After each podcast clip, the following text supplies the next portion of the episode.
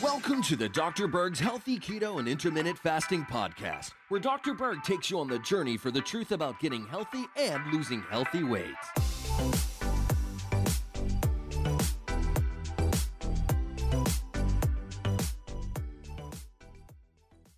Warning you may never eat sugar again after watching this video, or at least you'll dramatically cut down the amount of sugar that you consume. And I think everyone knows that sugar is bad. It affects almost every part of your body, it causes weight gain. But what I want to do is I want to just take one little thing in your body and talk about the effects of sugar on that one thing. And that is going to be the red blood cells.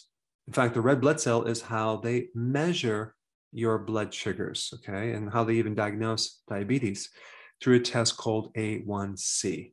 A1C is a test that measures how much sugar is stuck to the red blood cell. When the red blood cell, or at least the protein part of the red blood cell called hemoglobin, is exposed to sugar, there's this chemical reaction or binding that occurs, and that's called glycation. So, glycation is the amount of sugar that binds with that hemoglobin and that renders it um, inactive. It can't work anymore. And so, based on how much sugar you have stuck to your hemoglobin, can determine what your A1C is. So, let's say, for example, you have an A1C of 5.7 or less. That would be considered normal. And so, the term 5.7% just refers to you have 5.7% of the total amount of hemoglobin in your blood that is stuck to this sugar molecule. So if it's between 5.7% to 6.4%, you're a pre-diabetic. And when it gets over 6.4%, you're a diabetic. Now, what does all this mean in simple terms? Well, the red blood cell should normally be very, very flexible. It should be able to hold oxygen and carry oxygen to the tissues, and it shouldn't be very sticky. It should free flow and carry oxygen to the body and release the oxygen, and then also pick up the CO2 and bring that back into the uh, lungs where it can be reoxygenated. So, the more that this protein in your red blood cell gets stuck with the sugar, the more your red blood cells are going to be stiff. It's going to be very, very sticky and it's going to form clumps. And so that increases your risk of getting a clot. But when the red blood cell becomes stiff, it can't bend anymore. So what happens is the blood flows through your arteries into smaller arteries and then tiny vessels called capillaries, they get stuck. Okay. And so we have the arteries that push the blood down to the end of your body, like the toes and the fingers. And that's where the capillaries are, that then kind of goes in reverse and becomes the venous system, the veins, and then brings the blood back up through the lungs to start this whole cycle over. So the arteries are filled with this red blood that's oxygenated. And then as we use the oxygen, the return blood flow to the veins are like a bluish red because they have less oxygen. But if your red blood cell is not flexible, if it's rigid, if it's stiff, it can't bend, it gets stuck in the capillaries and then that starves off the tissues. And this is why a diabetic starts noticing tingling and in the fingertips and usually the toes or the bottom of the foot. They start feeling um, an abnormal uh, sensation like numbness or even pain or burning. What's happening is the blood cells are too stiff and they can't seem to get through the pipes. And then we starve off the tissues with oxygen, we starve off the nerves with oxygen, and they start to die. That is the first change that happens on the road to necrosis or gangrene, where the tissues actually die. And when the tissues don't get oxygen and they start dying, you start having an increase of unfriendly microbes. It's called pathogens and unfriendly uh, fungus. And so when you have gangrene, you have a lot of infection going on in the body because certain pathogens thrive in this low oxygen environment. And this is where you get amputation when someone's a diabetic. It starts off as peripheral neuropathy where the nerves are affected, and then you get the ulcers, and then you start getting necrosis or dying tissue, and then gangrene, and they have to start to remove different sections of your foot, maybe starting with the toe or the ankle or whatever. So the effects of this interaction between sugar and this protein uh, really messes up the red blood cell. It really brings down the red blood cells' ability to carry oxygen. It also reduces the volume of red blood cells. So think about this. If you're anemic, uh, normally people take iron or B12, but is it really going to work on top of this problem where your your diet is very very high in sugar, actually creating or causing the anemia, and then you take some iron? Is that going to really help you? The answer is no. Or another symptom related to not being able to carry oxygen, you're going to start climbing stairs and getting out of breath easier. You're going to have a hard time exercising because you're not going to have the wind or the oxygen. And so you're going to get tuckered out really fast. And so you're going to start taking things to stimulate your energy, like caffeine and things to boost your energy, when in fact, you just need to fix the red blood cell. So when these red blood cells um, can't fit through the capillaries, the other tissue that affects uh, is the eyes. This is why you have a higher incidence of visual problems, um, diabetic retinopathy, where you actually can go blind because you're basically starving off the nerves that the eye needs to function. I mean, think about what the retina is it's the extension of your brain, it's all neurological tissue.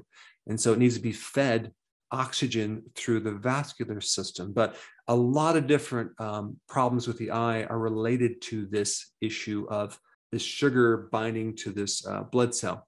And the term for it is called glycation. But you have negative effects to the retina. Okay. So that's going to be, you're not going to see as well. Going to have problems like glaucoma, cataracts. You're going to have problems, uh, macular degeneration. So here you are on a high carb diet and you start to need glasses because, because you can't see. So you just keep getting thicker and thicker glasses when in reality, you need to change your diet. Now, another area of the body that's affected is your gums. Um, your gums can be more susceptible to getting an infection. It's called periodontal disease. Okay. That is another complication of this problem with the red blood cells. You also have the kidney. Okay. The kidney is very susceptible to this high level of sugar because think about what the kidneys are. They are a, these mini little filters that are filtering blood. They're like a capillary type tissue so we're going to get a lot of destruction in the kidney. And the kidney makes a certain thing called erythropoietin, which helps make red blood cells in your bone marrow. So if we don't have enough erythropoietin, then we're not going to generate the number of red blood cells. I mean, your bone marrow makes like 2 million red blood cells a second. So it's like a machine that's cranking out these red blood cells. So with the consumption of sugar, you can't make those red blood cells at the right amount. So you become anemic. So you're always kind of tired and you're always kind of uh, lacking oxygen, especially when you exercise. Now, the thing that makes your blood red is iron. Okay. And so when you have this problem with glycation, the damage uh, causes the iron to be released from the red blood cell and then it interacts with the inside of the artery. I mean, think about um, when you expose iron to oxygen, it rusts, right? So now this iron literally creates a rusting effect because there's oxygen going on, and that causes little holes in your arteries. Okay, so it increases the permeability of the artery, and that's where you get um, the lesions and the start of plaquing and clotting. And then what happens is a band aid is your body heals it with cholesterol, like a, a little band aid. And what do people do? they go on a low cholesterol or low fat diet. Is that going to help? No, because it's the high carb diet that's creating the whole thing in the first place. So, this is why the low fat diet or the low cholesterol diet uh, is not workable for removing plaque in your arteries. So now those are some of the effects that can be created. And I'm just talking about the red blood cell. Now, I want to give you a little more uh, understanding of the significance of this A1C as it relates to your blood sugars. A1C is actually a better test than testing your blood sugars because it gives you an average of your blood sugars for about three months. Okay. And you can even buy uh, home testing kits to measure your own A1C. Okay. So I'm not endorsing any any uh, units out there, but you can look them up and buy a test to measure it yourself. But the problem with checking your blood sugars every so often is that it just shows a snapshot of what's happening right at that point. The A1C gives you an average of everything. So it's a much more accurate test for um, what's happening on average. Because let's say I don't know, you check yourself on Wednesdays and you always eat good on Wednesdays, but then the rest of the week is crappy, uh, you'll pick this up on the A1C test. Now, a normal blood sugar should be, you know, roughly about 80, 85, okay, milligrams per deciliter, okay? And as far as A1C numbers go, that would be a 4.5% A1C, okay? And so you can see that's much less than the 5.7%, which is kind of the borderline between normal and prediabetes. And so as the blood sugars go up, the A1C goes up. So if your A1C is 7.0%, um, your blood sugars are going to be around 154. But if your A1C is like 13.5%, your blood sugars are like over 400. Okay. It's very, very high. Now, what does this mean about the quantity of sugar that you're eating? When you have normal blood sugars, which is, let's just say 80, okay, 80 milligrams per deciliter, that is one teaspoon of sugar, which is roughly about four grams of sugar in all of your blood. So we have about seven liters of blood, which is about a gallon and a third of blood. And all that blood, one teaspoon of sugar will give you an reading of 80, okay, which is actually very, very small amount of sugar compared to the amount of sugar that an average person consumes. An average person in America consumes about 60 to 65% of all of their calories, carbohydrates. And these carbohydrates eventually turn into sugar. So that's a tremendous amount of sugar that is in our bodies. And so if your blood sugars are 80, which is normal, and you're eating a lot of sugar, how can that be? Well, it's because you have that hormone insulin that is coming in. They're working like crazy to rip all that sugar out of your, your bloodstream as fast as you put it in. Okay. But that's going to catch up with you because eventually it's going to get tired. The pancreas is going to get exhausted, and then you're going to have less and less insulin. And that's when the sugars start going higher. But just because your blood sugars are normal does not mean that sugar is not affecting other parts of the body because as the insulin goes up and it rips out this sugar and puts it, where do you think it's going? It's putting in other places in the body. It's, it's turning into uh, fatty liver. It's turning into problems with visceral fat.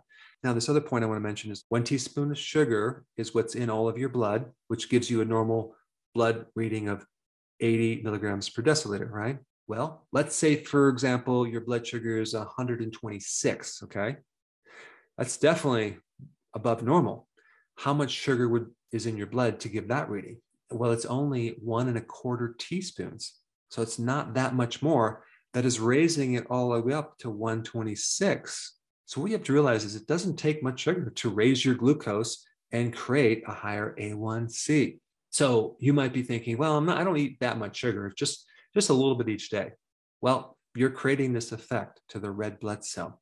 So I just wanted to increase your awareness. But when you eat sugar and the following few hours or the day after, and you feel kind of tired or your vision is off or you get moody, now you know what's happening. Your red blood cells are becoming stiffened and they're being stuck together. So I challenge you to do an experiment, okay, in the next week. Just cut out the sugar and notice how much more oxygen you have. Notice how much more energy you have because now the red blood cells are a lot more flexible. They can fit through the capillaries. They can actually deliver oxygen to your tissues, which is a really good thing.